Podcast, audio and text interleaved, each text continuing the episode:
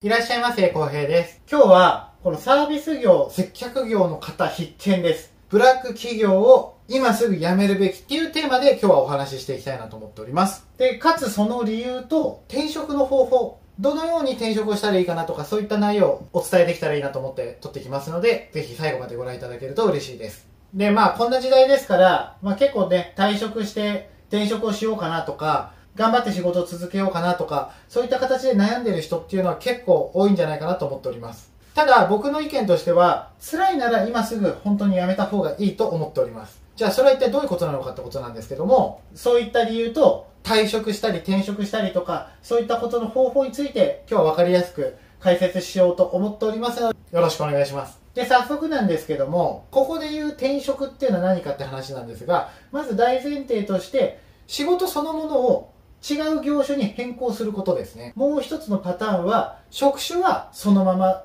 変えないで、職場を変える。違う会社、同業他社なんかへの就職、そういったものをするっていう、この2パターンになります。なので、ここの転職っていう今日のお話に関しては、このどちらにも当てはまるお話になりますので、ぜひ参考にしていただけるといいかなと思います。で、僕自身はもともと超安定志向でした。で、転職志向っていうのも全くありませんでした。なんていうか、この終身雇用信者っていう感じですね。一つの会社に就職したらもう定年する前そこで頑張れよみたいな、なんかそういうふうに思ってるところがありました。まあそれは親の影響とかもあったんですけどね。今は全然変わってます。で、その中でも今日の動画のポイントっていうのはこの5つになります。まず、この勇気を持って、ブラック企業は今すぐ辞めるべきだよっていうお話です。で、その後、そもそも無理に社員にこだわる必要がないんじゃないのっていう内容のお話をしていきます。で、その後は情報の有効活用がスキルアップにつながるよっていうお話です。で、後の方で転職エージェントは使った方がいいんじゃないかなっていうお話。で、最後は嫌われることを恐れないでっていうお話をしていきたいと思います。順番に解説していきますけども、まあ、興味があるところがあれば、そこにポンと飛んでいただいてもいいかなと思います。でも、できたら順番に見ていただくことをお勧めしております。で、まず最初なんですけど、このブラック企業ってよく言われるんですが、これ一体何なのかっていう話なんですね。ブラック企業ってどういったものかっていうのをなんとなくイメージできる方っていうのは結構多いと思うんですけども、ただ、ブラック企業っていうもの自体は明確な定義っていうのがなんか見当たらなかったんですね僕もブラック企業ってどういったものだろうっていうのをちょっと一回定義として調べようと思ってなんかインターネットとかをねちょっとこうググったりとかしたんですけどなんかこのいわゆる明確な定義っていうのがなんか見当たらないんですね。だからブラック企業って言葉ではあるけどあんまりこうっていうふうになんか定義できるものがないんですよ。で僕なりにちょっとじゃあどういうことかなと思ってちょっと解釈を作ってみたんですけど僕の意見としては労働基準法の法律の穴を抜けるような働き方をさせているようなそういった企業っていう認識で考えております。でちなみにウィキペディアには定義はないけど過重労働だったり違法労働パワハラさらに従業員の人権を踏みにじるさらには離職に追い込むようなことをする会社そんな風に記載されておりますまあ僕も似たような風には思ってますね低賃金長時間労働過重労働ですねこれらの3つの要素を満たしていたら、まあ、ブラック企業でいいんじゃないのっていうふうに認識では考えてます。いわゆるトリプル役満ですね。トリプルスリーとかの方がいいんだね。麻雀分かる人だったら、もうこれだけでもう3つ揃ったらもうやばいよってなるよね。野球好きな人で見れば、まあ、トリプルスリーみたいな感じでしょうか？で、僕の仕事は美容師っていう仕事をやってるんですけども、僕の働く美容業界っていうのも基本的にこのブラック企業ばっかりになります。で、さらには、この美容業界に限らず、そのサービス業とか接客業って言われる仕事に関しては、基本的にはもうブラック企業の温床になってます。そんな企業ばっかりです。なので、そういった職場環境に結構もう耐えられないで、辞めていく人っていうのはすごい多いです。で、業界自体、特にこう美容業界なんかで言えば、もうこの離職率っていうものに関してはもうほぼ100%になってます。で、これはどういうことかっていうと、同じお店、その企業、会社なんかでずっと新卒で入社してから定年退職までずっと居続ける、働き続ける人っていうのはもうほぼいないよっていう数字ですね、これは。で、僕自身も最初に勤めてた会社っていうのはまあブラック企業かなっていうふうに思ってはいます。それはどういった理由だったのかってことなんですけど、まず、あの上司だったり先輩のパワハラが結構あったっていう話です。美容師の育成のやり方として、まあ、とにかくもう非効率的だなっていうふうに思うとこです。まあ、こういうやり方してるとこはすごく多いんですがもう本当にね僕にとってはもう時間の無駄だったなっていうのは今思います。でそれらによってパワハラもあるし時間の無駄でなかなか自分が育たないことによって精神的にも自信をなくして自分がもう全く進歩しなくなってしまった。でこれ以上自分はもうここの会社にいたら自己成長無理だなっていうふうに感じたっていうもうそれが大きな理由になってます僕が辞めた理由です。でここからちょっとお話ししたいのがじゃあ正社員にこだわる必要ないんじゃないのっていうお話をちょっとしていきたいと思います。ここで正社員って書いてますけどまあ正規雇用っていうふうに表現したりもします。で僕は今現在美容師って仕事をしてますけどもこの正社員正規雇用っていう形から抜け出して自営業を経験しました。で今はフリーで働いております。でそういった働き方をしてると、まあ、周りの他の従業員の人だったりとか同業の人からよく将来不安じゃないのとか正社員になりたいと思わないのとか正社員にならないのみたいなふうに結構聞かれたりします。だけど僕自身はここに対してはノーって答えてます。別になりたいと思ってません。なる必要ないと思ってます。って答えてます。でその理由は何でかっていうともうこういう仕事をしてくると経験上フリーターであっても正規雇用正社員であっても自営業であっても将来の不安っていうのは常にあるんですね。だから正社員になったところでそういった将来の不安みたいなものっていうのはもうどうなどう頑張っても消えないんですねこの不安っていうものに関しては。他の人は正社員になることで将来の不安がないとか消えてるみたいな人がいるのかもしれないですけど僕はそう思わないっていうお話です。だからどう考えても不安に思ったらずっと将来にどう考えても将来に安心みたいなものっていうのはもう今の時代はないと思ってます。だから僕自身は将来どういったことが不安なのかとかそういった将来あ不安だなとかどうしようかなみたいな風に考えることをやめました僕自身はもう。なんでかっていうと将来はその時になってみないとどうなってるかわからないからです。現にこの2020年のこの今この2020年の今現在ですらこのコロナが流行ったりとかこういう社会情勢になってみんながスマホを持ってスマホ歩きしたりとかそうやって大人も子供もみんな持ってるみたいな未来を90年代後半のインターネットが流行りだした時代に僕はそんな世の中が来るなんて思わなかったです。あんなちっこいデバイスみんな持ってるなんて思わなかったんですね。それぐらい世の中が変わっちゃうんだから多分2050年とか60年頃の僕がじじいとかになってくる頃は全く想像もつかない世の中になってるんだろうなっていうふうに想像してます。で今は法律とかも結構変わってきて、まあ、正規雇用であっても非正規で働いていたとしても社会保険加入っていうのが結構義務になってます。働く時間だったりとかその受け取る収入の金額によって割ともう社会保険加入義務っていうのが一定のところで発生してくるんですね。今年の4月から同一労働同一賃金法っていうのが始まってこれからはこの影響でその正社員と非正規雇用の差っていうものがどんどんどんどん小さくなっていくっていうのが見受けられますでこれはいろんな考え方があるんですけどもこの法律の影響で僕自身は正社員の方がこれから損する時代になるんじゃないかなっていうふうには思っていますで、これはどういうことかっていうと、正規で働いていようが、非正規で働いていようが、同じ条件で働いてたら同じ待遇、同じ給料にしましょうっていう法律になってます。で、それによって、この非正規の人の待遇が正規の人みたいになるんじゃないかなっていうふうに結構思ってる方が多いんじゃないかなと思うんですけども、僕はその逆です。この正規で働いてる人の待遇っていうのが、こっちの非正規の人の方に格下げされていくんじゃないかなっていうふうに思ってるんですね。まあ現状の法律ではまだまだ難しいとこはあるんだけど、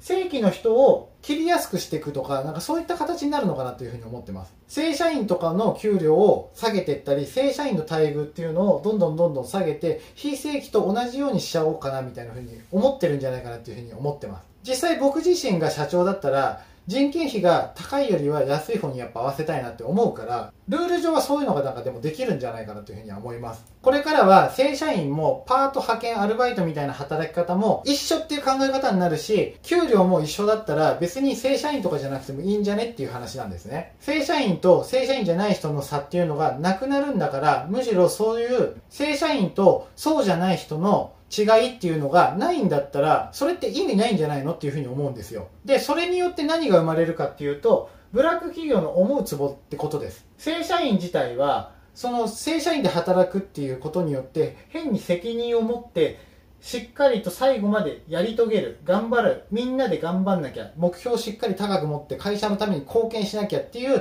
考え方が生まれちゃうんですね。で、それによって、逃げ場がないっていうふうに思い込むようになっちゃうんですね、正社員で働いてると。で僕はこの正社員で働くっていうのはこういったデメリットがある。正社員じゃない人よりも責任が重いから正社員はしっかり会社に尽くして働かなきゃいけない。奴隷みたいに働かなきゃいけないっていうふうに思っちゃうんですね。ただ僕自身はこのブラック企業で働くようなそういった思考っていうのは日本のこの学校教育っていうものが無意識にそうやって働かなきゃっていうふうに思っちゃうように植え付けてるんじゃないかなっていうふうには思うんですね。このよく学校で目標をしっかり持ちましょうとかみんなで仲良くしましょうとかそういう連帯責任みたいなのって学校教育で無意識になかったですか？植え付けられてませんでしたか？あとはそのブラック企業って結構古臭い昭和の体質があったりとかして例えば根性でなんとかなる。頑張る。とにかく頑張ってなんとかしろよみたいな。辛くても何年も耐えて耐えてそれで立派な社会人になるんだとか。なんかよくそういう話聞きませんか？でそういった教えっていうのが結構昔から根付いてたりするんですね。古い体質のブラック企業とかは。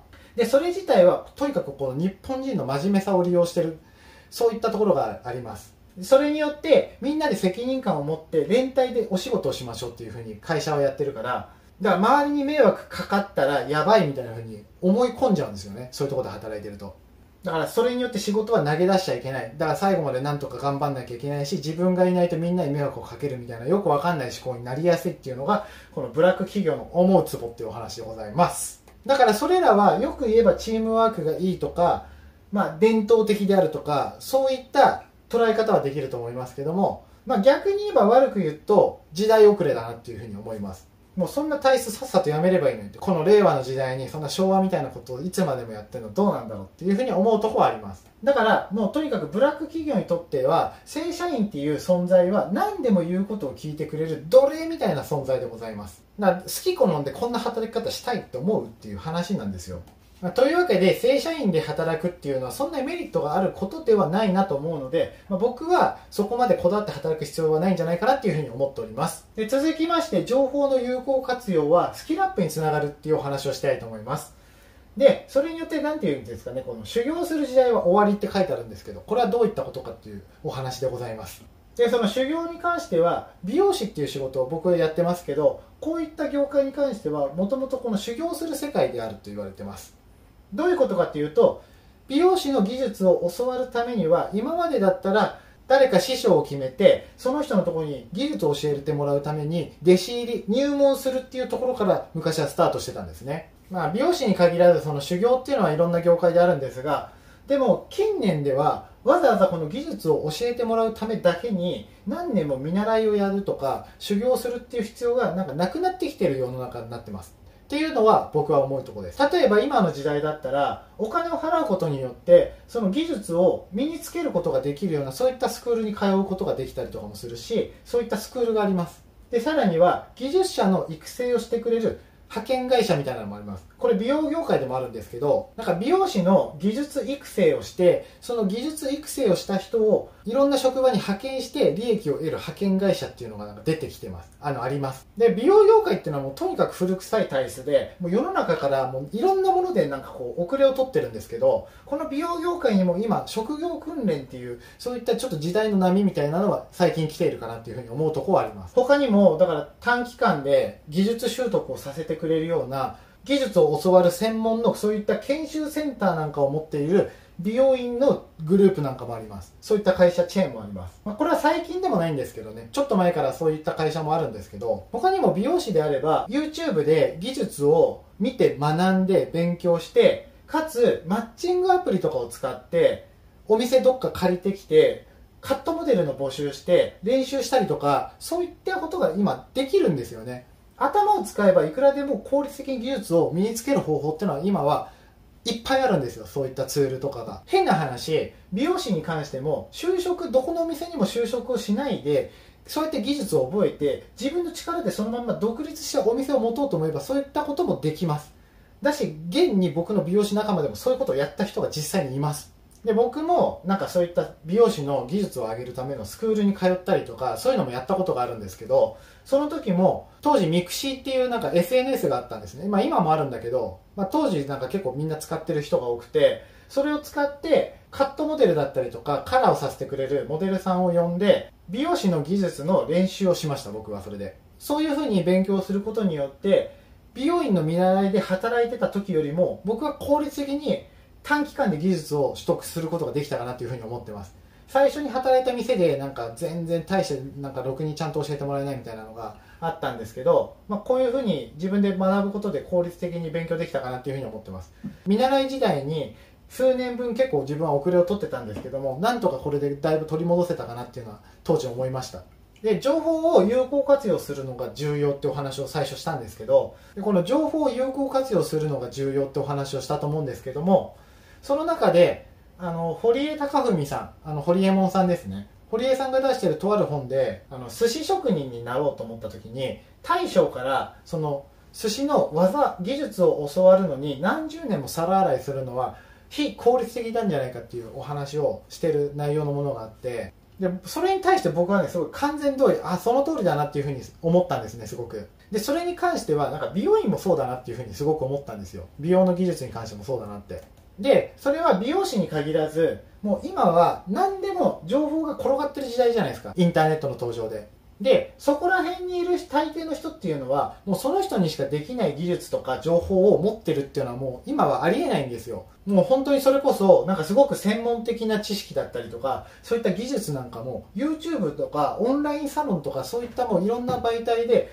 勉強もできるし見ることもできるし誰かからじゃないと教われないみたいなことってあんまりなくなってるんですよね。それらの情報だったりとかももう今だったら最低限スマホ1台持っててそれを使いこなすことができればもうそういった情報っていうのは楽に手に入る世の中になっちゃったっていうのがすごいなって今思うんですよね。ここで僕が伝えたいのはこの成長っていう言葉に騙されないようにしてくださいっていうふうにすごく強く言いたいです。この美容業に限らず自己成長するっていうことっていうのは会社に所属してなくても本人次第で結構できちゃうんですよ。で例えば美容師には美容師っていう資格が必要だから資格がないと働くことはできないんですが本当にあの資格がなくてもできるお仕事であるんだったら無理にブラック企業で頑張って自分を成長させようなんて思う必要はないと思うんですね。無理にそのブラック企業にこだわって働いて自己成長する必要はないんですね。でさらにはその自己成長っていう言葉とプラスして将来とか地位だったりとか昇進役職とかそういったその自分のそういうステータス的なものを天秤にかけてもう本当にブラック企業で身を滅ぼして疲弊するっていうのは本当にやめた方がいいと思うんですね。もう正直ブラック企業っていうそんな会社で自分がのし上がって上り詰めたとしても本当無価値でしかないと思います。そういうよくわかんない会社のお偉いさんとかって何の意味があるんですかって思うんですよ。でお仕事をするっていうことはもうそもそもボランティアじゃありません。だから自己成長っていう言葉に騙されないようにしてください。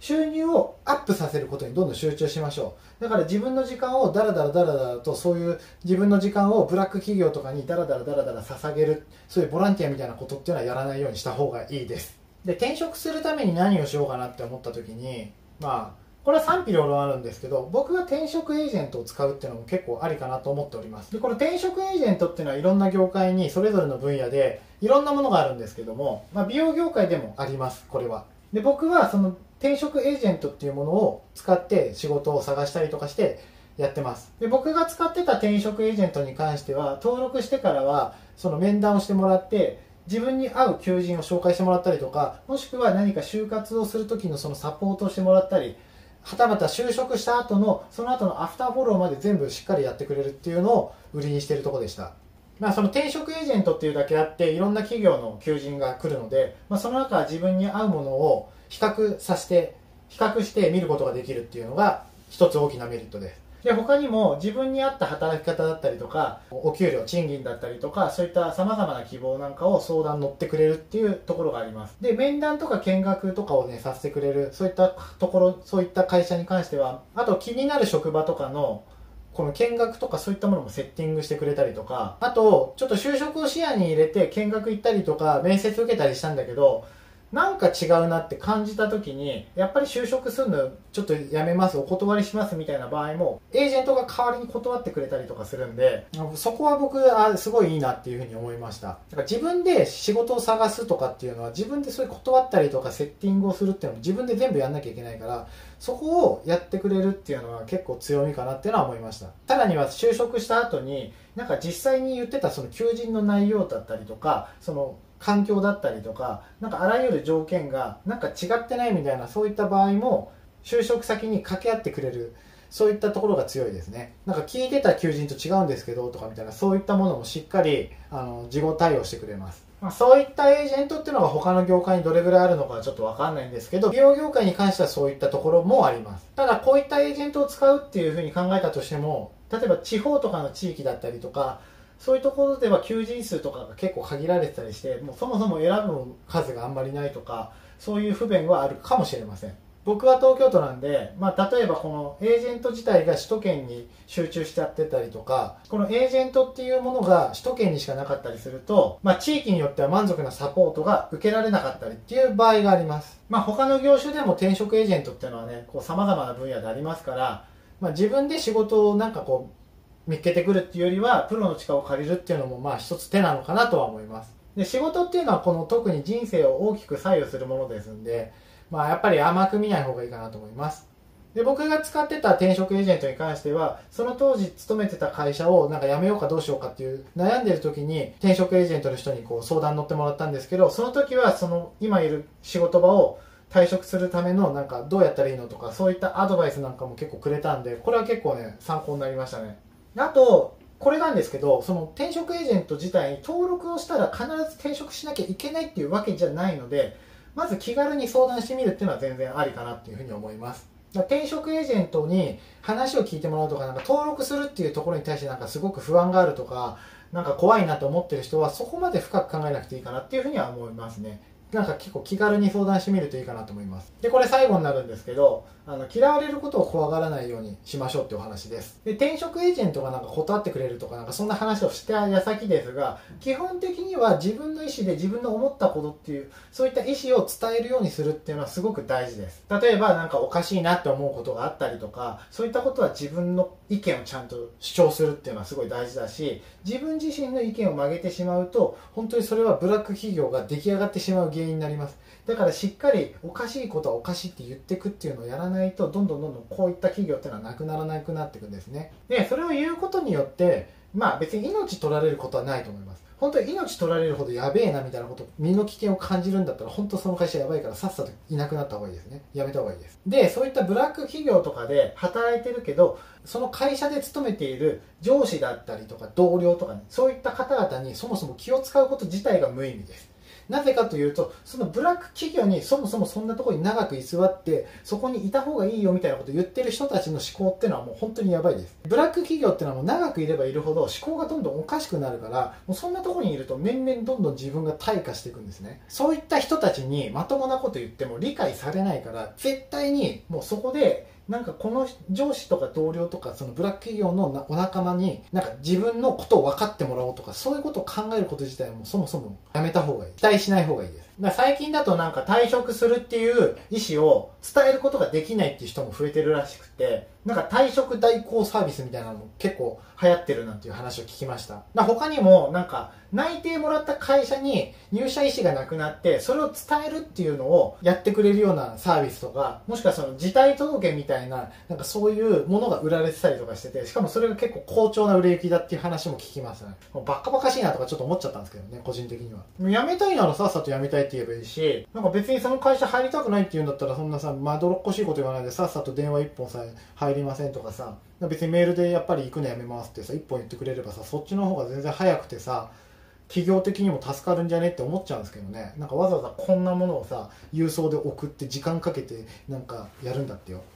で、その人に嫌われるのを怖がらないでって言ったのは、その人に嫌われるのが怖いからブラック企業はなくならないっていうのが僕の考えなんですね。だから人に嫌われるのを恐れてるからブラック企業は存在し続けるんです。で、自分が傷つくのが怖いし、人に嫌われるのは自分が傷つくのが怖いとも言えるんですけど、その人に嫌われるのが怖いからさっき言ったような退職代行サービスだったりとか、そういう退職代行サービスとかそういったものが流行るっていうのもまあ一つ理由なのかなとは思います。自分の口で言える方がやっぱ一番いいんですけどね。それであのまとめになります。まとめるだって。とりあえず一番大事なのはこれです。ブラック企業だったらもうすぐに辞めた方がいいです。正社員のこだわりっていうのはもう捨てて OK だと思います。これからの時代はもう正社員にこだわるっていうのはあんまり意味がない行為だと思います。大企業とかじゃないんだったら特に意味がないので、そんなにこだわらなくていいと思います。YouTube だったりとか、オンラインサロンとか、今だったらもういろんな情報を気軽に手に入れることができる時代なので、もうそういった情報の有効活用をすることによって、自分から成長するっていう努力は常にしましょうっていうお話をしました。で、仕事に対してどうやって転職をしたらいいのかとか、そういうのがわからないよっていう人は、まあ、実際転職エージェントっていうものを使ってみるっていうのはすごく有効な手段かなというふうに思っております。こういうのを有効活用するのをお勧めします。この転職エージェントに相談をするだけですごく心が軽くなるし自分の市場価値だったりとかどれぐらい自分みたいな人材が世の中に必要とされてるかっていうのを一回これで知るっていうのも結構ありなのかなっていうふうに思っております。最終的にはブラック企業をなくそうと思ったら一人一人がもう嫌われてもいいっていう覚悟を持つことがブラック企業を撲滅することにつながると思ってます。なので皆さん嫌われることを恐れずに自分の意見をしっかり言えるようになりましょう。言えない人は多分優しいんだと思う。しょうがないと思うんですけどでも言えるようになった方が自分のためになります。僕も今は言うようにしてますなるべく。自分が辛い思いをしないように頑張っていきましょう。このチャンネルでは鉱山で金を掘り当てるような発見だったりとか美容師がこっそりと教えるここだけのお話っていうものをお伝えしております。これからもいろんな情報をお伝えしていけたらいいなと思ってますのでチャンネル登録まだの方はぜひチャンネル登録と高評価お願いいたします。また次回以降も有益な情報になるように頑張って動画作ってあげていきますのでぜひチェックお願いします。というわけで今日の動画は以上となります。また次回動画でお会いしましょう。愛すべき皆さんに幸ありますように。グッドラックバイバイまた会いましょう。